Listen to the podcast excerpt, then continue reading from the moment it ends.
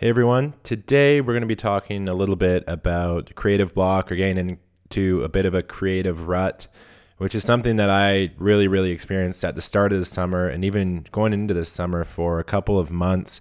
I really had no passion to create anything and I kind of kind of was lost. I didn't really feel like making any films. I didn't feel like doing the podcast or music.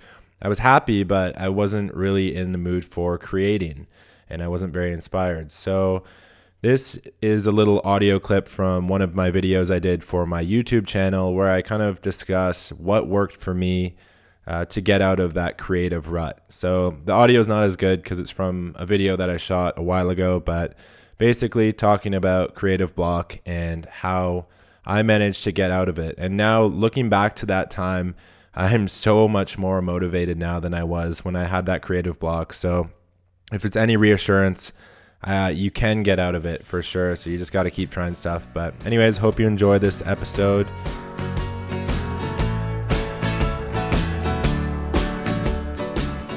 Filmmaking and creativity in general is a really interesting thing because, on one hand, you do need outside inspiration from different sources to be inspired to create whatever you want to create.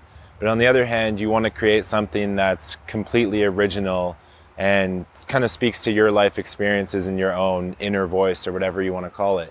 So I found it personally interesting to find that line between gaining inspiration from other people, but also gaining inspiration from myself and my own thoughts.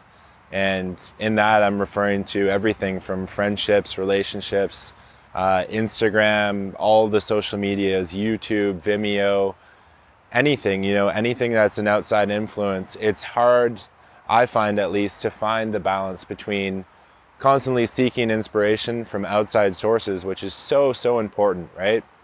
Uh, but then also taking the time to reflect on our own lives and try and think of a way that we can be unique in our work, whether it's photography or film, you know. Um, so I've been really conscious lately to how much I'm consuming how many external sources that I'm consuming on the internet, especially, but then also taking time in my life to be alone. Whether it's hiking or yoga or meditation, any of that hippie stuff, which I love personally, or going for a run or working out without headphones in, nothing, it's just you and I think that you'll find when you are alone, even if it's just for five minutes, the amount of thoughts that your brain can run through in five minutes on its own is crazy. And those thoughts are always accessible. But I know for myself, it seems like I'm constantly listening to a podcast or constantly watching a film online. And I don't let my brain run through all of these thoughts. And in that, I miss out on a lot of good ideas. Like any run that I've gone on where I didn't bring my headphones and I went alone, I come back home with so many new ideas for projects or just different ideas I have about my life. So I just wanted to talk about how solitude and creativity kind of go hand in hand. And yeah, it's a balance that I'm still finding right now.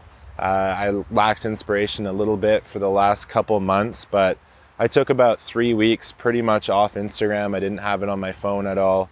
And as always, I've done this a few times. I felt so much better, and my creati- my creativity level went up instantly just from not consuming everybody else's stuff. You know, focusing on my own life and the things around me, the things that are immediately around me, not dwelling on what other projects people are working on. Oh, I'm so far behind them, comparing myself constantly, spending time alone, thinking about what I want to do and now I'm in the action phase where I'm fired up again and I'm just ready to take on new projects. So I, th- I think I owe a lot of that to spending more time on my own, uh, doing some solo camping missions, as well as just logging off of Instagram, limiting all my social media, spending time in my own head. I also did a 30 day meditation challenge where I would meditate 10 minutes a day for 30 days that was okay. I mean, I can't say it changed my life, but spending that time alone was really nice and it's something I, I will try to continue. I don't really know if I will. And then on top of that, going to yoga three or four times a week has been really nice just to spend that hour in my own head. So comment below if what you guys think. Uh, I, I think spending more time alone certainly, definitely helps my creativity and helps me think of new ideas and also not compare myself to other people, which can really slow me down. So comment below if you agree. Uh, let me know if there's any other videos that you guys have in mind that you'd like to see me cover, whether it's technical or kind of more on the philosophical creativity side of things. Just comment that below and yeah, I'll see you guys on the next one.